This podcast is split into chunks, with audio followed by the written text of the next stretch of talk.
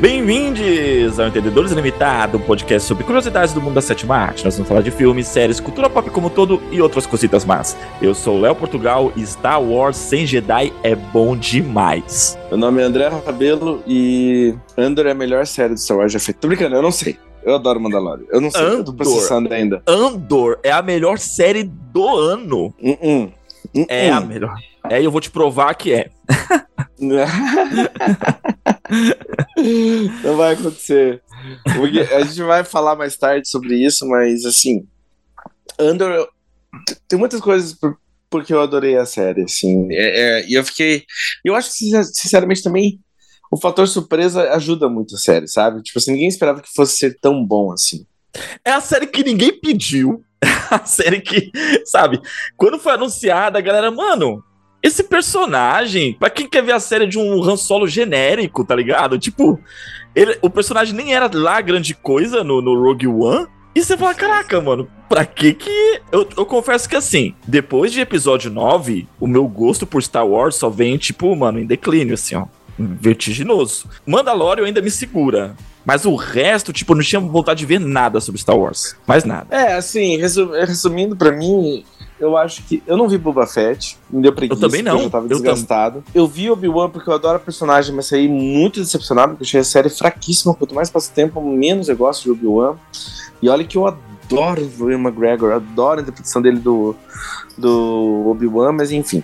E Mandalorian eu acho especial, eu acho Mandalorian muito bom. Acho que Mandalorian consegue fazer tipo, uma coisa muito massa.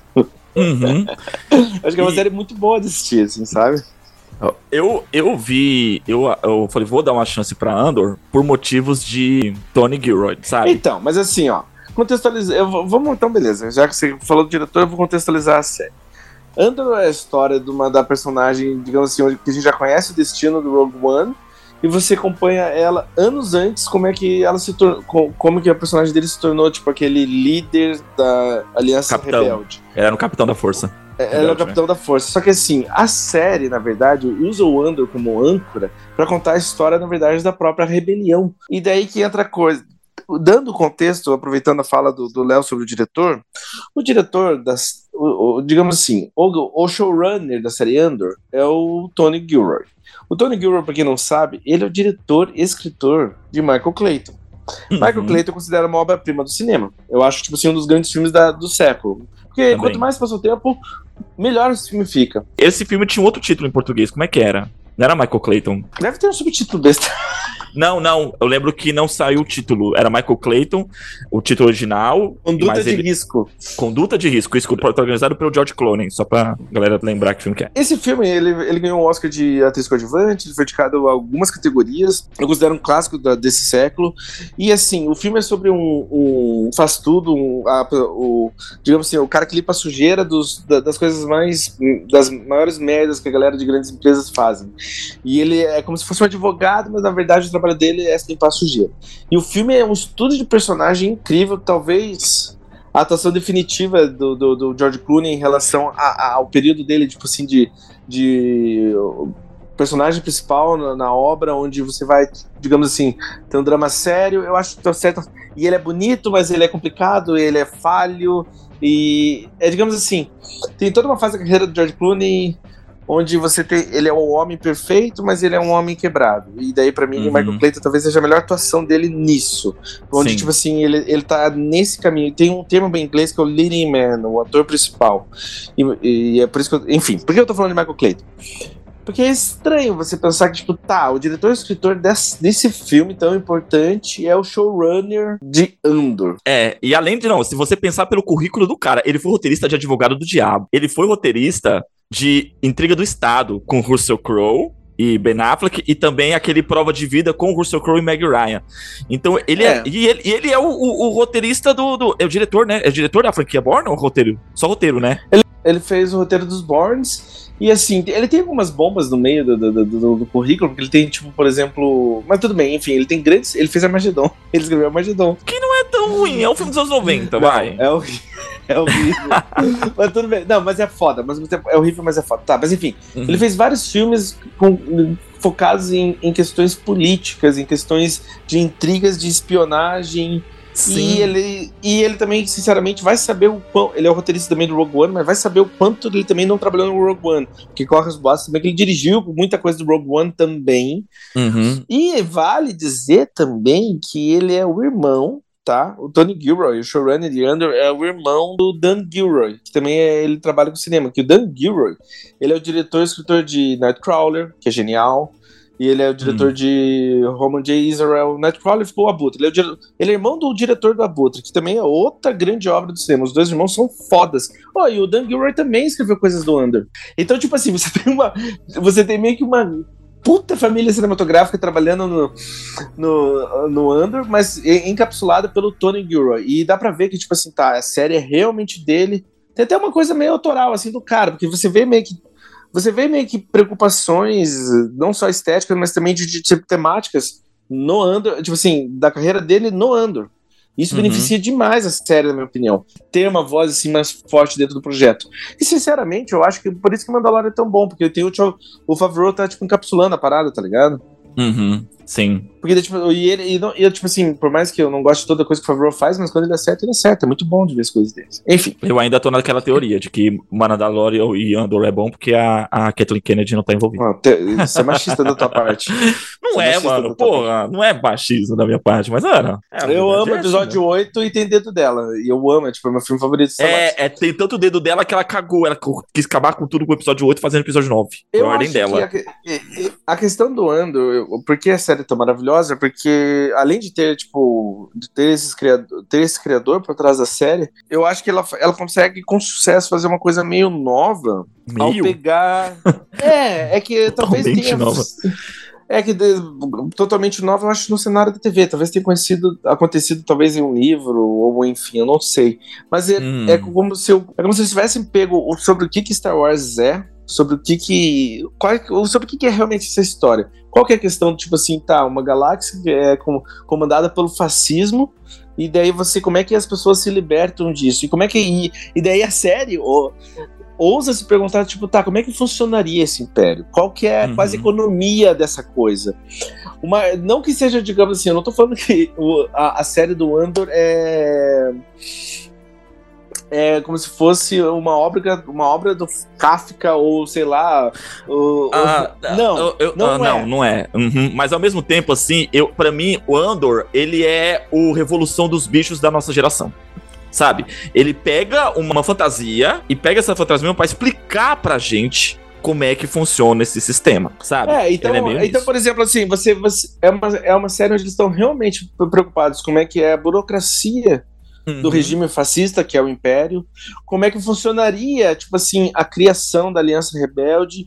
E que coisas, que tipo de da onde vir, eh, se preocupa até de onde que viria o dinheiro para bancar Sim, as coisas cara, que estão acontecendo e como e, e, como e todas as, e como a vida de todas as pessoas, desde o funcionário mais baixo do Império até uhum. a pessoa que está começando a entrar na Aliança Rebelde, como é que começa, digamos assim, como é que eles se iniciariam nesses seus caminhos.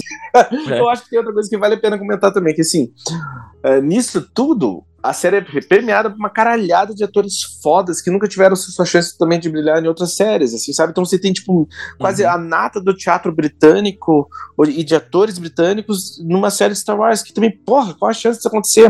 Eu até comentei com, uhum. com o Léo quando eu tava vendo a série, tipo, porra, tem para mim, uma, uma, das grandes atrizes, da, uma atriz histórica, que é a atriz do, da tragédia de Macbeth, que faz as bruxas de Macbeth, porra, ela faz a mãe dos, um, de um dos antagonistas. Eu falei, nossa, uhum. que privilégio ter uma atriz desse calibre numa série dessas da Disney Plus. Em relação à a, a, obra, a, a Andor, a produção dentro da franquia Star Wars, tipo assim, ela é diferente de tudo que já foi produzido, pensando em cinema e TV sabe? Talvez, como você falou, talvez na literatura tenha alguma coisa próxima, mas assim, pensando né, no, no catálogo Lucasfilmes Disney, é totalmente diferente, certo? É. E, assim, eu acho que apesar de ser uma série de que ninguém estava querendo, ninguém, ninguém imaginava, mas era uma série ao mesmo tempo necessária, porque eu lembro quando foi anunciado a série do, do Obi-Wan, eu assisti por motivos de Ivan McGregor. Eu também. Então, é, e eu pensei assim, pô, ele é um personagem que cujos fãs desse personagem tem seus quase 40 anos, porque o personagem foi de 20 anos atrás. Então eu achava que seria uma série mais madura. Eu achava que seria uma série que apelava pela nostalgia, que é uma temática que permeou o, é, os últimos dois anos no cinema. Então eu achava que ia ser uma série meio que nesse sentido. Mas não foi. Foi uma série extremamente infantil. Quase, quase, cara, quase os batutinhas. E, e, então, assim, e hoje eu vejo a, o quanto Andor ele vem para preencher justamente isso, porque ele fala, ele tem toda a essência do que é Star Wars, mas é uma série muito madura. É uma Star Wars para adulto. Não que adolescentes não vão entender, vão entender, mas só que é uma série muito centrada no discurso, muito centrada na estrutura. Eu fiquei maravilhado com, com Andor, porque assim, em 2016 eu tive a oportunidade de eu trabalhava num projeto de educação, tive a oportunidade de, de conversar com alguns uh, um grupo de adolescentes. Para isso, beijo turma do T5 e T6 do projeto Matéria Prima. É, eles tinham curiosidade do que era Star Wars. Tudo galerinha de 12, 13 anos. Não sabia o que é Star Wars. E foi no lançamento do episódio 8. Aí eu falei: Você quer saber o que é Star Wars? Eu fiz um trabalho para eles para explicar para eles por que Star Wars era um ícone da cultura pop. E aí, a gente pegou a trilogia original, episódios 4, 5, 6, e eu comecei a falar para eles sobre os simbolismos em relação a tudo aquilo. Então, tem a concepção do, do fascismo, o que, que é o império, o que, que significa Stormtroopers, né, que é uma analogia, um, um nome, um título de uma tropa nazista, o capacete do Darth Vader é um capacete é, militarismo japonês, e fui explicando todos os símbolos. E aí, Andor, ele chega justamente para pegar, a vez de explicar os símbolos, ele explica o mecanismo. Então, para mim, ele complementa muito a primeira trilogia em relação desse entendimento. Você com que 14, 13 anos assiste a, a primeira, a primeira trilogia, fala, ah, entendi o simbolismo. Aí chega Andor com um pouco mais de maturidade, e fala, caraca, como funciona esse sistema por dentro. Isso que é maravilhoso, assim, no, no, eu acho que pra mim ele vem no tempo certo, sem falar que é uma temática recorrente aí nos últimos anos. Infelizmente, a gente ainda tem que continuar falando sobre fascismo né? Então Andor vem para complementar assim, para mim ele é um cereja do bolo assim para fechar o ano com chave de ouro, tanto por, por Star Wars e pelo que ele representa no, no cenário atual, entendeu? É, eu acho que vai diretamente com, digamos assim, com coisas que estão acontecendo no mundo, mas também com a flertada que o Ocidente tem dado com, fazer, com fascismo nos últimos anos. E foi uhum. meio subversivo, né? Uma porra dessa tá na Disney Plus, né? Qual a chance? Isso é massa. Porque não é o que você espera do conteúdo assim, tanto. É que nem eu li no Twitter uma vez, o, o Andor é tão. É, tem, digamos assim, tem um fraco tão forte essa, sobre, sobre essa pegada do universo Star Wars que faz os filmes originais parecerem propaganda de guerra, parece uma propaganda. Parece uhum. que, tipo assim, hum, não sei, é tão preocupado com o drama e o processo, engenharia do, do que do, do fascismo e da, da aliança rebelde que faz, tipo, nossa, o Star Wars Jedi é tipo fantasia, é, é, é outra coisa é uma ótima maneira de enxergar a, a, o universo Star Wars e poder conversar uhum. sobre essas coisas, né? Mas assim, eu ainda acho que tipo, isso na verdade só complementa a série. A série não é completamente focada nisso. Na verdade, para mim, a série é sobre uma, é sobre, digamos assim, é sobre esses processos, mas a maior preocupação dela é o estudo de personagens, seja do próprio Andor uhum. ou do, do, talvez, do momento, meu, virou meu. Porra, definitivamente um dos meus personagens favoritos do universo Star Wars, interpretado por Stellan Skarsgård, o espião, o Luther. Cara, que, ele é cara, maravilhoso. É, tipo assim, Puta que pariu, mano. Vamos falar dos Porque personagens um pouquinho mais pra frente. Vamos bater um pouco assim nessa questão da produção da série, o que torna é, o valor dela. Outra, outra coisa que engrandece muito a série, estão falando da produção, é o uso de locações, é o uso de, uhum. de, de, de uhum não tem tanto os efeitos práticos, assim. né? É, é. É, exato. E isso Cara, porra, é beneficiou foda. demais. Depois de tudo que estava vindo, especialmente do que foi feito no Obi-Wan, você vê qual que é o peso de ter locações reais, de ter efeitos práticos, uhum. de ter o design de produção, tipo, é, mais focado no, no, que é palpável. E que também uhum. é uma coisa que vai, digamos assim, de encontro com a origem do que era Star Wars, né? Porque teve o uso de efeitos visuais, porra, era, tinha todo uhum. set. Eu não Sim. acho que eu não, eu não gosto tanto assim do tanto uso de CGI na, nas obras. Tem que, ter, tem que haver necessidade disso. Aham, e, sim. E eu acho que. E também, daí, tipo, Andor acaba sendo uma puta produção. É meio. É meio depressivo, né? Que daí, tipo assim, que daí a série que menos deu audiência do, do universo Star Wars é Andor. Cara, fala, é, é porque, é porque fã de Star Wars quer ver, quer ver Jedi, fã de Star Wars quer ver Sabe de Luz, fã de Star Wars quer ver, sabe, é, a força. E a, a, série não é sobre isso, o que é, o que é para mim, o que torna a série maravilhosa é uma dessas coisas. Porque a série ela vai muito pro ela ela vai muito no processo humano das coisas, é... sabe? Ou, na, Você... ou, né, ou e também vai também no processo desumano que é de certas coisas também. Uhum, tipo assim, sim. Ela, fica, ela começa a conversar sobre a desumanidade em processo, é, digamos assim, da maneira como um regime pode tentar destruir as pessoas, assim. Uhum. Mas ela vai muito assim, cara. Para mim, ela coloca a gente como espectador numa escala é, de proximidade com os personagens. E aí eu acho o brilhantismo na, na questão do roteiro, porque um, um, conceito básico do roteiro é você dar motivações pros personagens. E todos os personagens têm motivações na série. Todos. E motivações complexas, motivações únicas. Sabe? Isso é muito foda, velho. É gostoso de ver que não é todo mundo que vive em função do Ando. Todo mundo tem sua própria vida, seus próprios interesses. Uhum. E, e, até muitas vezes sua própria agenda. Tipo assim, tem seus, Sim. seus objetivos. Não tem nada a ver com o Ando, assim. E, e, as questões pessoais, mano. O cara que aparece como vilão, o, o, o antagonista do Ando, tem a série do cara comendo sucrilhos na cozinha com a mãe. Cara, é sensacional. Tipo... Mas sabe o que eu achei. A, a questão do, desse antagonista, qual é o nome dele? Cyril, Cyril Karn. Assim, a série ela, ela é construída com muito cuidado. Tem muita gente que vai achar os, os, dois primeiros episódios lentos, mas eu acho que. Cara, eu gostei pra é um, caralho. É um drama. É, eu também, eu gostei pra caralho. Eu acho que é um drama construído com cuidado. Não tem como você ter peso das consequências que vão vir para frente se ter, tipo assim, uma construção daquele mundo. Porque essa também é outra coisa que eu tava lendo sobre a série. É construído a cidade do André, é construído as origens uhum. dele, é construído, digamos assim, é construída a vida dos cidadãos que acompanham os locais. Tem, tem peso por onde as pessoas passam, não é só tipo um letreiro e um efeito visual. Não, tem, tem digamos assim, ó, tem, umas, tem vidas lá que vão ser afetadas de acordo com o que as pessoas fazem. Então, uhum. por exemplo, tem uma hora na série que, tipo assim, ah, o Império vai colocar, vai assumir a prefeitura de certa cidade. Meu, fodeu. Muda a vida uhum. das pessoas. A partir daquilo ali, todo mundo é afetado pela presença do Império naquele local em especial. E depois vai acontecer coisas de acordo. Não é uhum. só. Isso é outra coisa foda. Nada também é gratuito. Tem todo. Tudo que é colocado na série vai ter, tipo assim, digamos assim, tem um efeito, consequência ou peso. Uhum, muito bom. Sim. É muito bom. Eles, ele poder, eles poderiam ter, ter, ter ido por, por, por caminho mais simples, né? Do maniqueísmo em relação a ah, esse personagem é mal porque ele é mal. Igual, por exemplo, eu gostei muito dos do, do primeiros episódios. O personagem que é o, o namorado da Bix, o Tim, ele vai e ele suspeita lá, o, o Andor tá é, manipulando a Binks para interesses e tal, e ele fala, vou barrar isso. E cagueta o Andor. Só que ele não faz isso porque ele é mal, porque ele é a favor do Império, ele faz isso porque tá tentando proteger a Bix. Eles fazem uma coisa muito ruim que dá um puta. acaba resultando, a gente já entrou spoiler, na morte dele.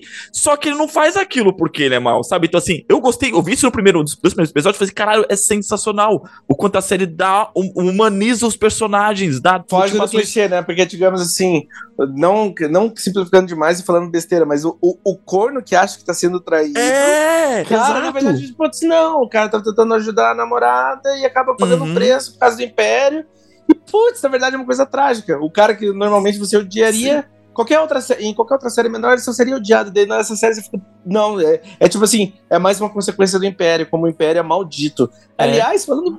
Cara, nós falando Império Maldito, puta vilã mal burocrática, desgraçada. Mano, foda, sobrevivendo hein? como um fucking rato no processo fascista, que é. A Dedra, você tá a Dedra? É, a Dedra Merrill, cara. Mano, ela, ela é está é fantástica. E você tem, você tem o Cyril, que, mano, o cara depois ele vira. Ele se fode, né? Ele dá a batida policial lá lá e acaba é, sendo expulso da BSI, que é a polícia política, né, do, do Império. E aí ele vira, tipo, o stalker da mulher, mano. O cara, tipo, vira um stalker esquisito. Mas é muito da hora a motivação dele também, porque ele é um cara que, tipo, ele só quer fazer a coisa certa, ele só quer fazer o trabalho dele. Sabe, meu trabalho é esse, é investigar, é punir e tal. Aí ele tem um, um, um, comandante lá no primeiro episódio que o cara, meu, me lembrou muito Tropa de Elite, o cara mandando ele, ah, mano, escreve um relatório assim, assim, tipo, o quê? Corpo na, contrato na praia é afogado, relaxa, tipo, sabe? E o cara só queria fazer a coisa certa, só queria fazer o trampo dele, sabe? É e, muito e é curioso, né? E é curioso ver, tipo assim, o patriotismo, o patriotismo, nacionalismo dele, como vai, que, digamos assim, é, é usado pelo, pelo Império para também outra, outra ferramenta de, de, de controle, assim. Sim. É, e aí você tem tanto. Dentro do Império, você tem tantos aqueles que, tipo assim, não acreditam tanto no que estão servindo, mas servem para os seus próprios interesses, como tem gente que não acredita naquilo, quer viver aquilo. Né? Uhum. E aí ele encontra na Dedra justamente essa, essa pessoa. Ele fala assim: caraca, tem alguém querendo, tentando fazer a coisa certa, sabe? Dentro dessa. Aquela, ele percebe que o sistema é corrupto. Ele percebe que o sistema não é só corrupto, mas assim. O, essa, isso é dito no manifesto do, do, do rapaz, né? É, o manifesto do Nemec. É, o Caris é, Nemec. É, Caris Nemec. É, no manifesto dele, ele fala essa coisa do, do, do medo em relação ao. O, o, por que, que, por que, que o, o, o fascismo, o totalitarismo está, tende ao fracasso? Porque ele não é natural sabe? É, não é natural, é, é como se ele, ele não fala com essas palavras, mas é como se a ideia de que não é natural você impedir a vida, você controlar, tentar controlar, uhum. segurar, impedir, matar, afogar, esse tipo de, esse tipo de coisa que tá Sim. livre vida. Tá então, o que, mantém, o que mantém ele firme, a tirania, é o medo. E esse medo existe dentro do próprio as pessoas que estão dentro da, da, própria concepção. Porque você tem ali os policiais de baixa batente que fala assim, cara, dá uma merda, eles não querem fazer o trampo deles, eles tentam acobertar e falar, não, você quer abafar, porque eles sabem, eles têm medo de que o, o alto escalão saiba da incompetência e fode com eles. E vice-versa. o alto escalão também. Cara, então, todo esse mecanismo mostrado, todo esse processo mostrado na série, achei do caralho, sabe? Assim, de falar, então são personagens que você olha, como assim, a questão da humanização, até o próprio Adera e o, e o próprio é, Cyril, você fala, cara, tipo, você entende o personagem, você compreende as, as motivações daquele personagem, você compreende o que ele tá participando daquele processo. E nisso tudo, esse cuidado todo, tipo, é, tá em todos os detalhes da produção, que a gente já falou também, né, desde os sets, uhum. os efeitos, nas atuações e o tipo de atores que eles contrataram, mas eu falar até mesmo da fotografia, porque também tem as questões, tipo, ah, tem certos, tem certos planos e certas rimas visuais que são construídas com o Ou como a ela não falha na maneira como ela constrói a situação da Mon Mothma. Porque a Mon hum. Mothma, em todos os quadros que ela tá, em todos os planos, ela tá completamente tipo, assim, confinada, ela tá presa. Ela, e daí vai completamente de acordo com a personagem, com o que ela tá uhum. vivendo na, na, na, série. Sim. E, é e cara. Puta é, cena. É uma personagem fascinante. A Mon Mothma, é, a atriz é a. É Genevieve O'Reilly. Genevieve O'Reilly, ela repete o personagem, ela fez a Momopa no, no Rogue One. E eu me recordo, até voltei a assistir, assim, porque achava muito da hora, assim. Eu conhecia a Momopa como a primeira presidente da, da Nova República. Né? Ela uhum. aparece a primeira vez em Retorno de Jedi, tá apresentando os planos da, da, que foram roubados da Estrela da Morte. Ela com uma cara assim, ela pega e fala assim: muitos morreram para que esses planos chegassem até a gente. Ela triste, é meio que abatida, sabe? Assim, é uma personagem que, tipo, cara, assim, ela, ela é a líder e tal, mas assim, você percebe que ela tá meio cansada na uhum. cena. A, a, quando é apresentada no, no, no, filme, né? E aí no, no, no, Rogue One ela ganha um pouquinho mais de peso, porque ela é uma conciliadora ali da, da aliança, e, e no, agora no Andor a gente tem a oportunidade de ver, cara, o quanto foi para ela difícil tu, passar por tudo que ela passou para chegar onde a gente sabe que a personagem chegou. Sabe? Ali, como se fosse, meu, ela tá confinada naquele processo, tá lá com a, a malha fina no pescoço dela, que não sabe onde dela tá indo, pra onde tá vindo, a situação com a família. Cara, eu acho que é, é uma puta é, personagem. É, é, é, eu acho que é, é essa que é a genialidade do Andor, porque daí ela pega o custo das coisas. Qual, qual, é o custo dessas ideias? Qual é o custo desse tipo de vida? Qual é o custo? Ela, é, pra mim, a preocupação de Andor é isso. Tipo assim, meu, custa tudo. Custa tudo. Uhum. Custa a vida de todas aquelas pessoas. Então, assim, você vai conhecer, tipo assim, é isso que ele faz com o Andor. Você, você conhece de onde o Andor veio, você conhece para onde o Andor tá tentando ir, e como assim a vida que ele a vida e o universo que ele vive custa tudo que ele já teve ou vai ter, custa tudo daquelas pessoas. Para vencer, uhum. o que, que, precisa? Meio que a resposta da série fica isso: o que, que precisa para vencer o fascismo? Tudo. Você tem as motivações de todos os personagens apresentados, sabe? A gente vê o que, que a Val tá fazendo, o que, que a, fala da Sintra, Cinta, né? Que, meu, a família dela foi morta por Stormtrooper, ela tem aquela cara revoltada, a menina angustiada, ela fala assim, meu, eu vou morrer fazendo isso aqui, ela fala, né? E, e você tem, putz, a Binks, que, meu, ela, ela tenta ajudar o Ando, ela é capturada, o namorado é morto na frente dela, ela, aquela cena, ela, ela, ela amarrada, ela, ela algemada na parede, e ter que ficar olhando o corpo do cara esticado na calçada é, é de cortar. É malvado, né? É malvada. E aí depois ela é capturada, ela é torturada. E uma tortura que, cara, putz, é Meu, o, o, eu lembrei, fazendo um paralelo, a, no Numa Nova Esperança, a Leia é capturada e torturada. Cara, nem o cabelo dela desmancha. Aí você vê a Binks. Mano, a menina é destruída na tortura, velho. Mas eu acho que os filmes do Star Wars, tirando o Rogue One, os filmes do Star Wars estão muito preocupados com a fant... é uma Obviamente, é uma fantasia. Uhum, é uma fantasia. É uma, fanta é uma fantasia de, de, heróis e vilões. Mas Andor também não deixa com... de ser fantasia, né? É, mas, mas, tipo assim, o que eu quero dizer é que, tipo, a, os filmes, tirando o Rogue One, os filmes estão preocupados com a fantasia e tá certo, tudo bem, como o próprio uhum. Lucas falou, a trilogia nova era. Os filmes são para as crianças e tudo bem. Só que, cara, a Andor tá preocupado com a realidade. Ele tá preocupado com a realidade Sim. de tudo. É como se fosse, tipo, tá. Se houvesse um regime que tá controlando uma galáxia, como é que vai ser para tipo, pro cara que vive no deserto e não tem nada uhum. e tá uhum. tentando só comer quando chegar em casa? é, é o legal que ele coloca a gente como espectador, não numa, num certo distanciamento do que a gente está assistindo, como se a gente fosse um ser onisciente acompanhando aquela história. Eles colocam a gente no lado do personagem. Você entende, é, é como se você estivesse vendo a situação. Até os, as os reuniões da, da BS, B, BSI, né? É. As reuniões, como se você estivesse dentro daquela sala, vendo aqueles caras discutindo.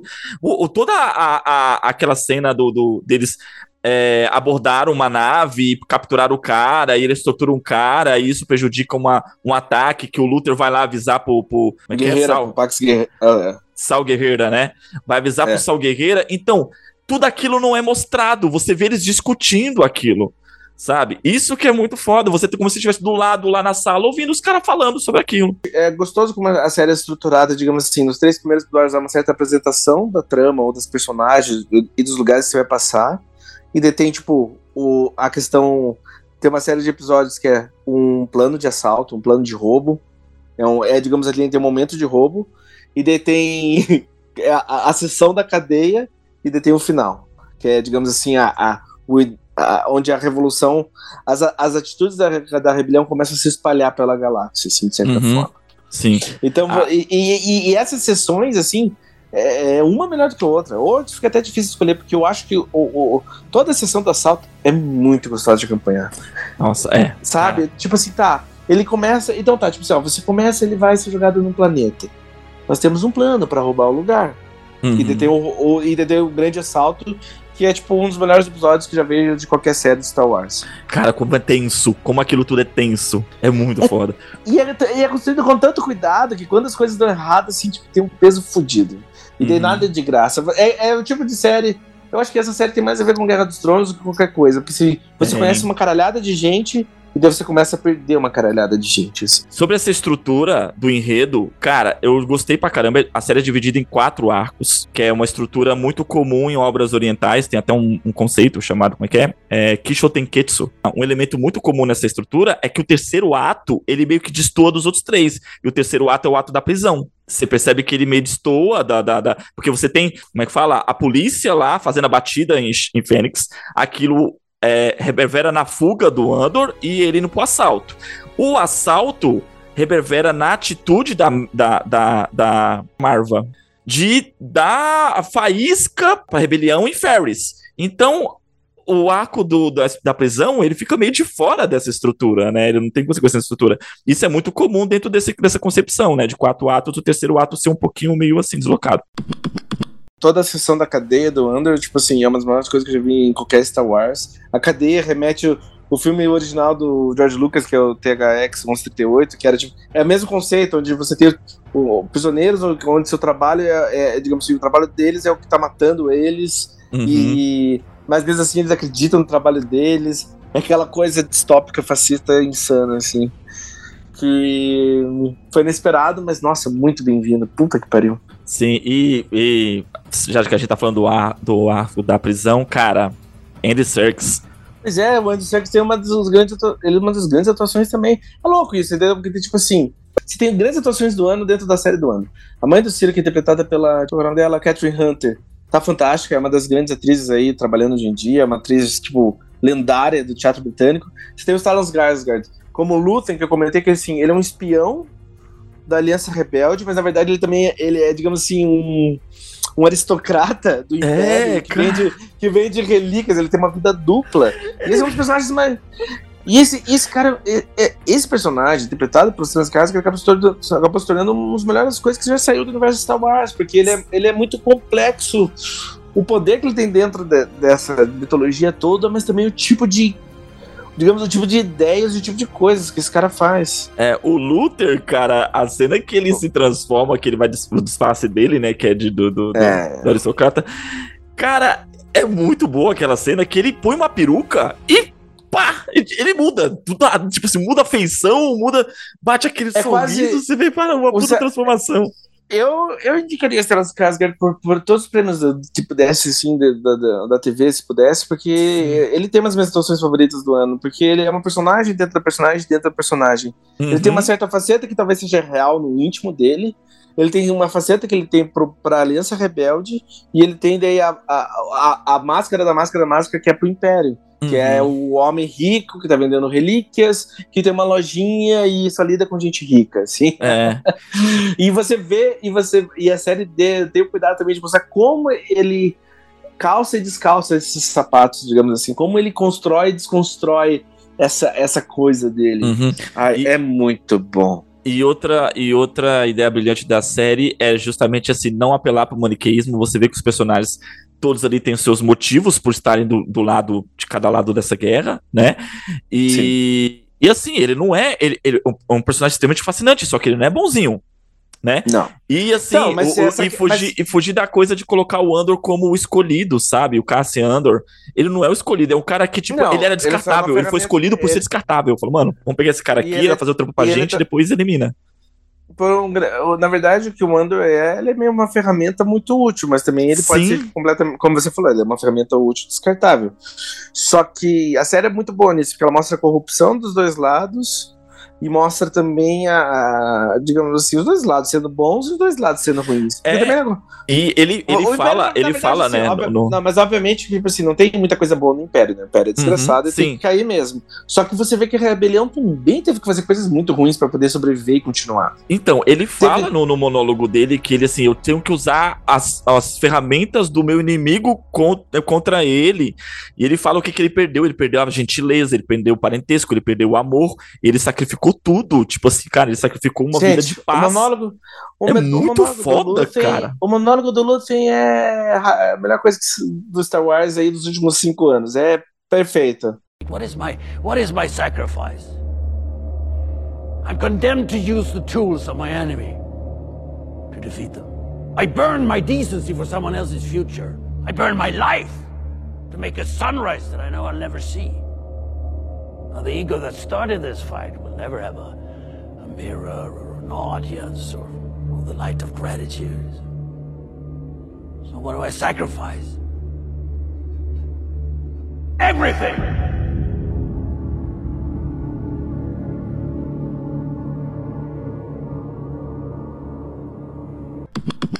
a estrutura maior da série, que é a faísca que inicia a rebelião, né? Tá embutida no título de uma forma sutil. O título da série chama Andor, mas não é necessariamente sobre Cassian Andor. Porque a Marva também chama Marva Andor. E é ela que dá o start. É, é ela, no, no, no último arco, que ela, o, o, o, também o manifesto dela, o discurso dela lá do, do leito de morte, é ela que grita, né? Enfrentem um império. É, e também é interpretada pela Fiona Shaw. Que, que tá, tá incrível. incrível. Então a Marva dá essa, esse estopim e, cara, outra coisa belíssima, cara, eu chorei. Quando mostra a morte dela, a gente vê pela perspectiva do Bichu Emo, que é o Android. Não fala é. que ela é. morreu. É ele, assim, a câmera muito próxima a ele, você não consegue identificar que é ele. E como ele tá sendo tratado naquela cena. Cara, tem um copo de café, careca de café em cima dele, como se ele fosse um objeto, como se fosse nada. E você vê o Android, você vê o Android uhum. sofrendo, cara.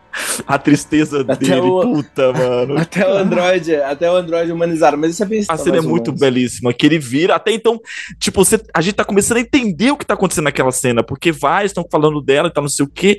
Aí ele vira pro braço, que é um puta personagem também, né? O amigo do Andor, o braço, e fala assim: Eu quero a, a Marva. Aí vira, aí a cena abre e mostra a cadeira dela vazia, a poltrona dela vazia com o cajado dela do lado. Aí você, aí cai a ficha. Cara, é muito emocionante essa cena, cara. Aí você fala, puta, mano, a mãe morreu. E você, você sente o um peso no, no, no, ombro do Android, assim. Cara, mano, belíssimo, belíssimo. Achei do caralho, mano. E ah, isso, é, isso é muito comum no, no, no, no Star Wars, né? Tipo, quanto eles, eles colocam ah, as emoções nos androids, assim, né? Isso é, é clássico também, né? E uma coisa que me fez lembrar na cena da fuga, aí é no ato do assalto, quando eles fogem, o personagem do Nem que porra, mano, puta tensão aquele assalto, você fala, caraca, os caras vão conseguir fugir, e o cara é esmagado dentro da nave, já em fuga. Porra. E aí tem a cena que eles estão. Ele tá dando as coordenadas pro, pro Andor é, sair, né? Ele pega e fala: suba, suba duas vezes. É a mesma fala que o, o Android K2SO no Rogue One é as últimas palavras do Android pro Andor, para ele subir na torre para pegar os planos. É as duas últimas palavras do, do, do Android. É suba, suba. Foi, meu, achei. É curioso, né? Porque, é, mesmo sabendo o destino de Andor, não perde o peso que o personagem tem na Não série. perde. Pelo contrário, sabe? E, e, essa coisa de mostrar a infância dele também liga com o Rogue One, é o primeiro ato de Rogue One, a infância da, da, da protagonista, né? Uhum. E aí nessa, no primeiro ato, se mostra a infância do, do Andor, do Cassian Andor, é, o quanto a, também, a, a, isso também é muito brilhante, assim, que a série crava, não tem como fugir do sistema. Uma hora ou outra, o, eles você vai ser, ser afetado por ele. Você vai ser né? afetado. E já mostra por cima, ele tá lá numa tribo só de crianças, por quê? Porque os adultos foram explorados pelo Império, foram levados para Minas, que eram pra ser. Sim. E aí os, todos os adultos morreram num acidente que teve na mina, e o Império abandonou aquele planeta e só as crianças ficaram. Sabe? Tipo, tipo assim, não tem. Ah, desde o começo, assim, mostra assim, não, você vai ser afetado por esse sistema, cara. Não tem por onde fugir. E até o Andor, quando vai lá tirar férias, que é muito foda. Mano, tem, tem Cancún na galáxia, tipo. Ele é pego, mano. Ele é pego. Mas até, até isso eu acho muito bom do, do Andor, porque tem essa loucura dos Wars, que você tem as festas, é quase uma cantina lá, ele tá bebendo, e ah, vamos você tem, as, tem as músicas dos bichos mais esquisitos, e é, e é também. E é, digamos assim, cômico, trágico. Você também, tem que, alienígenas que alienados. É. E daí, por, e eu acho também uma decisão muito acertada, que daí, por uma coisa muito aleatória, por tipo, uma uh, uh, quase.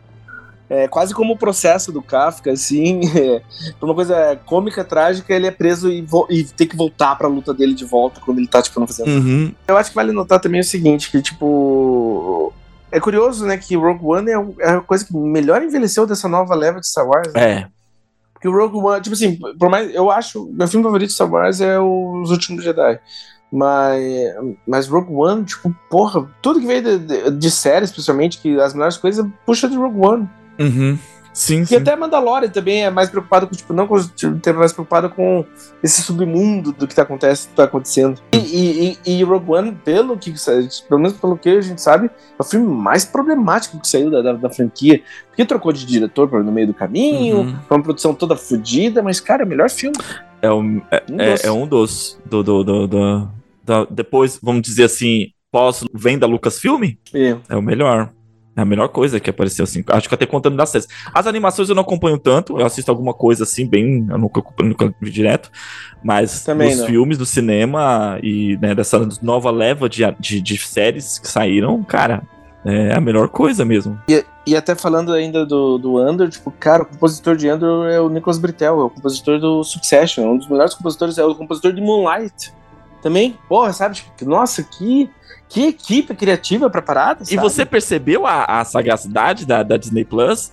Porque ela permite que você pule a abertura. Só que quando você clica uhum. para pular a abertura de Andor, você não pula a abertura, você só pula a vinheta dos capacetes lá, do, dos elmos. Aí é, mostra, ele é te empurra assim... a abertura, fala, cara, a abertura é isso aqui.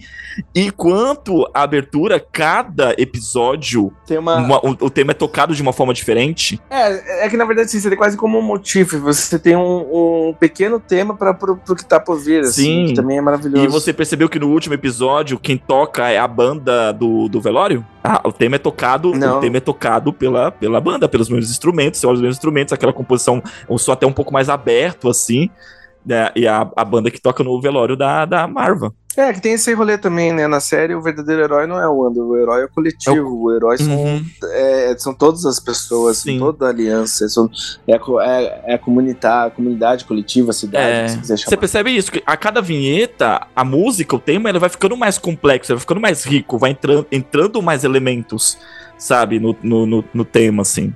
Então é justamente isso, esse processo de, de, do coletivo, de tá ampliando e tá entrando cada vez mais uh, cada vez mais pessoas, cada vez mais mais elementos, né? Mas eu confesso pra você que vai ser bem gostoso de tipo assim de ver agora. Eu tô ansioso agora pra segunda temporada de Andor, mas terminar Andor e ver Rogue One.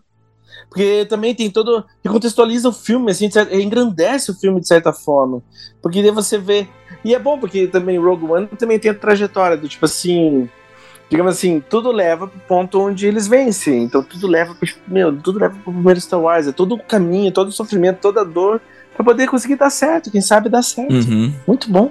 Cara, como eu falei pra você, melhor série do ano. Convencido agora? Não, não é a melhor série. Não, cara, nem fudendo.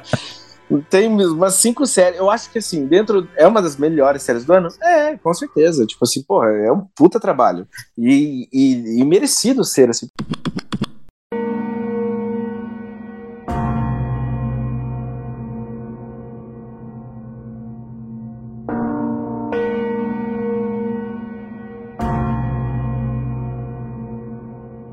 É necessário a gente falar do Bigorn Man. O cara da Bigorna, o cara da. Nossa, cara, que incrível! Que incrível, mano. O cara, ele é apresentado como se fosse tipo o relógio da cidade, tocando lá, blim, blim, hora de sair do trabalho, hora de voltar do trabalho. Aí ele entra com, com sabe, com sinal de alerta. E depois como motivação, tipo, tipo que as motivação de música de guerra. Mano, é muito foda, mano. Muito foda. E ele mete um desses Espartas no, no, pé do, no peito do, do Stormtrooper. Ah, ele é, ele é quase a, ele é quase a alma, né, do, do da cidade, assim. Sim, sim. E, e a, tem aquela cena, né, da, da Marva fala, né, tipo assim, que tá incomodando o barulho, né? Ela pega e fala assim, ah, como é, é, pior é quando acaba. Você fala, caraca, você entra nessa. Na verdade, quando acaba não acontece nada, mas você entra naquilo. Você fica assim, mano, caralho. Você entra naquele clima também, fala, mano, quando isso parar, quando isso cessar, o que, que vai acontecer?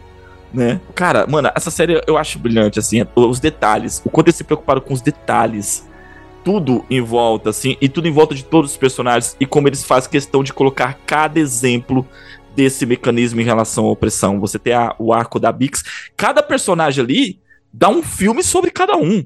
Porque você tem um arco da Bix, você tem um arco do, do, do, do próprio Cairo, você tem um arco do, do personagem do, do Andy Serkis, você tem o, o. Cada personagem tem o seu arco próprio, e, a, e essa temporada ele faz trabalho de começo, meio e fim. Você tem um menino lá que, pra, que planeja a bomba, porque o pai foi torturado e morto pela, pela, pela, é, isso é bom. Cara. É, é bom que também a, a, série se preocupa em mostrar porque cada um se aliou, né? É, tipo, porque todo mundo quis se rebelar.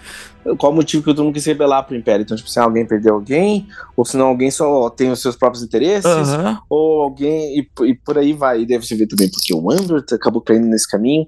Pô, vale também notar assim, cara, o escritor showrunner do House of Cards escreve três episódios do Andor. Ah, eu vi, mas vi quantos episódios eram? Três? Três episódios? É, três, três. Que também, né, tipo, fica essa coisa, assim, da onde que tá, da, da onde que tá sendo construída a coisa. Uhum. Muito bom. Supositórios para as próximas temporadas. Suposições para a próxima temporada. Eu espero que não aconteça. A série não precisa de Jedi. Todo mundo tá especulando que o Luther talvez seja um Jedi. Não precisa. Não, não, não, não Deus me livre, não tem nada a ver com não isso. Não tem nada a Mas, ver. Assim, o personagem dele não foi construído eu... em cima disso. Tá. Mas pelo que eu vi, já é isso, né? Tipo, só tem mais uma temporada e acabou. Até porque não tem história para tanto. Dá pra ver que, tipo assim, meu, a jornada dele leva tudo, indica pro Rogue One. Sim. Deu o resto da história a gente conhece. Eu acho perfeito. Só que você tem umas jornadas que podem ser mais trabalhadas, é, por exemplo, até da própria Mon A série pode acabar quando ela assume a Aliança Rebelde. A liderança da Aliança Rebelde, certo? Porque o Rogue One é ela já nesse, nessa função. Então você pode, a jornada dela pode ir até aí. O Luther Cara, não sei o que aconteceu com esse personagem, porque esse personagem é novo. Não, mas você tem outra coisa também. O, o, o Sal Guerreira, no Rogue One, ele aparece ele todo. Morre. Não, mas assim, antes de morrer, ele aparece todo fudido, sem as pernas, é, com respirador. Isso, isso pode acontecer na série, entendeu? Isso pode acontecer na série. Mas isso que é a questão. Para mim, para mim, Andor tá completamente focado em qualidade em vez de quantidade. Não, e ele mesmo falou a história do Andor. E a história do Andor termina em Rogue Sim. Não tem muito. Eu não. Não, peraí. Uhum. Eu não acho que vai ter mais nada além de só mais uma temporada. É isso. É duas temporadas, começo, meio e fim. Fechou. Eu não consigo, não tem necessidade, não tem interesse, pelo menos dos realizadores, não teve interesse. E, tipo assim, duas temporadas. É isso. É, eu ia falar assim que caberia próxima, três. It's over. Não. Caberia não. três. Eu acho que. Eu acho que, tipo assim, ó. Todas esses, essa, essas obras, assim, de, de, de. são, que são prequels, que tem. E você não, E você tem ainda a trajetória final muito bem estabelecida, não tem muito onde criar, assim. A gente, tá, a, gente não tá, a gente não tá falando de Better Call Saul, que seria tipo, um estúdio de personagem épico, onde você tem, tipo assim, toda uma galeria de personagens, você não faz ideia onde aquilo vai acabar. Não. Hum. É tipo, meu, é o Andor, ele tá, tipo, alguns poucos anos antes e focado, tipo, tá, como é que, como é que o Império funciona? É uma temporada só, só uma. Só. Passa cinco anos antes de Rogue One, essa série. Isso, isso eu também achei brilhante. Cara, os caras não estavam preocupados em estabelecer onde a série se passa. Isso é, se você pesquisar, você entende que é isso, mas a série não explica isso, a série não diz. O quanto a série, ela. A única coisa que ela pega em Star Wars é a sua essência, que é vamos falar sobre esse processo em relação ao sistema, um sistema opressor, vamos falar sobre fé. A Andor também é muito sobre fé né? Os caras pensam assim, ah, como é que isso aqui vai funcionar? Cara, acredita, vai funcionar. É, o que a gente tem é isso. Ah, mas a fé na liberdade, Exato, né? que é uma essência de Star Wars e sobre cultura. Ah, o Star Wars também é muito sobre cultura, sobre processos sociais. Então eles pegaram só isso e vamos full fazer diferente em cima disso. Então, assim, eu gostei muito dessa proposta. É, mas eles não se preocuparam em estabelecer onde a história se passa, dar muita referência, de conectar Andor com o resto do, do, das outras obras, né? Porém, assim, você tem personagens que são interessantes, eu quero ver o desenvolvimento, eu quero ver até onde vai a Vel, eu quero ver onde vai até a, a Cinta vai. E, e muita coisa a ser trabalhada por esses personagens, até do próprio Luther. Você vai ver. Eu acho que um não dá mais de uma próxima, temporada, entendeu? Você vai ver. Você vai ver na próxima e última temporada. Cara, ó, essa é a primeira obra de Star Wars onde as pessoas acertam tiros. Porque, cara, o que é de tiro solto nos outros, até no próprio Rogue One, sabe? E outra coisa que eu achei engraçado, Stormtrooper, nos, meu, os caras não sei porque os caras têm armadura, né? Os caras só caem e, e, não acertam um tiro nem nada. Na cena da rebelião no último ar, né, da, da, da, da, revolta de Ferris, o braço dá uma cabeçada no Stormtrooper que você sente aquela cabeçada, pum, tipo, mano, muito bom. Você assim, mano, realmente, não, não tinha armadura que aguentava uma cabeça daquela. Mas a gente falou, tem o Stormtrooper que cai por tudo. Isso também é muito legal, né? O quanto Stormtroopers não foram usados ao longo da série e eles são colocados como realmente uma tropa de elite. Meu, eles vão entrar quando necessários. Até no início daquela cena, eles estavam lá e o coisa tá acontecendo, e quando o cara pega e dá ordem, aí eles entram, tipo assim, eles dão essa relevância à porra, por que, que a gente vê os Stormtroopers como a, a maior a, tropa do Império? Nos outros, nos outras obras, meu, eles são quase que alívio cômico. Aqui você vê um peso. Eu acho que a série acerta muito em se preocupar em tudo que não foi mostrado tanto nos filmes. Ele tá preocupado assim, com, com o que há novo dentro daquele mundo que não teve ainda, tipo assim, no filme ou na TV. Então você não. O foco não é em nada que a gente acompanhou, a não ser o próprio Andor, que você viu, digamos assim, que era coadjuvante no próprio Rogue One. Uhum. No Rogue One. Você vê só tudo que não foi ainda mostrado. Sim. O que, que você achou do casal Cidro e Dedra? Lindos. Acho que eles nasceram pelo outro. E é curioso, né? Porque como aquela atriz tá fantástica também, porque só que, tipo, só ia amarrar o cabelo, algumas coisas, cara, ela vira uma figura fascista, assim, meu Deus do céu. Uhum.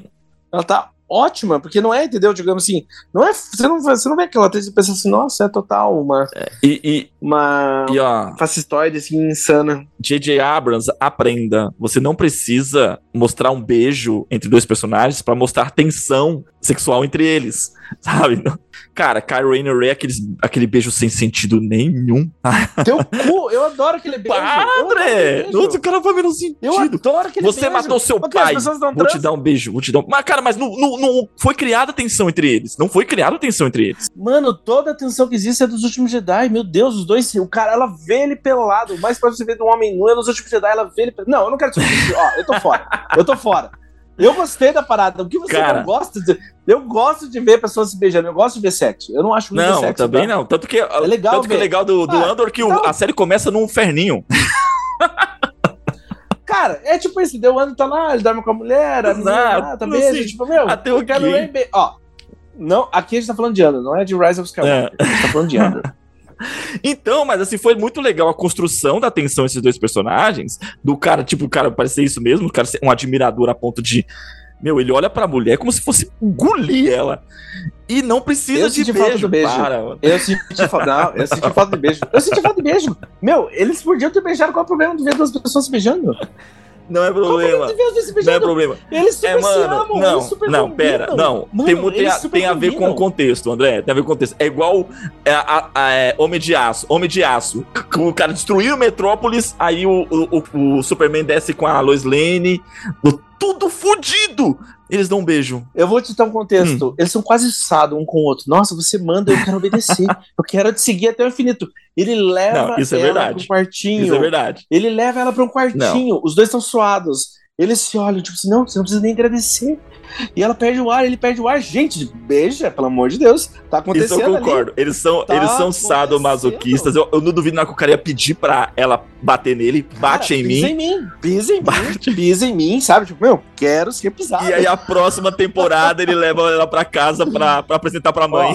a mamãe aqui minha namorada. Isso, você perguntou, você perguntou, o que, que eu espero pra segunda temporada? Um beijo. Eu espero pra segunda temporada um beijo entre o Círio e Eu ela. também ok. Na segunda temporada sim, mas naquela cena não. Mas na segunda temporada ok. Eu quero Eu quero. ver esse homem Eu apanhar. quero ver Eu quero ver esse homem apanhar dessa couro mulher. preto. Cara, mas é isso mesmo, é isso mesmo, é muito bom. Só faltou. É isso, eu- é isso que eu quero pra segunda temporada. Eu quero ver o Círio pedindo pro oficial: pisa em mim. Pisa. Pode pisar. Eu quero. Cara, eu vou acabar esse episódio assim. Tchau, galera. Um forte abraço a todos. Fiquem na paz.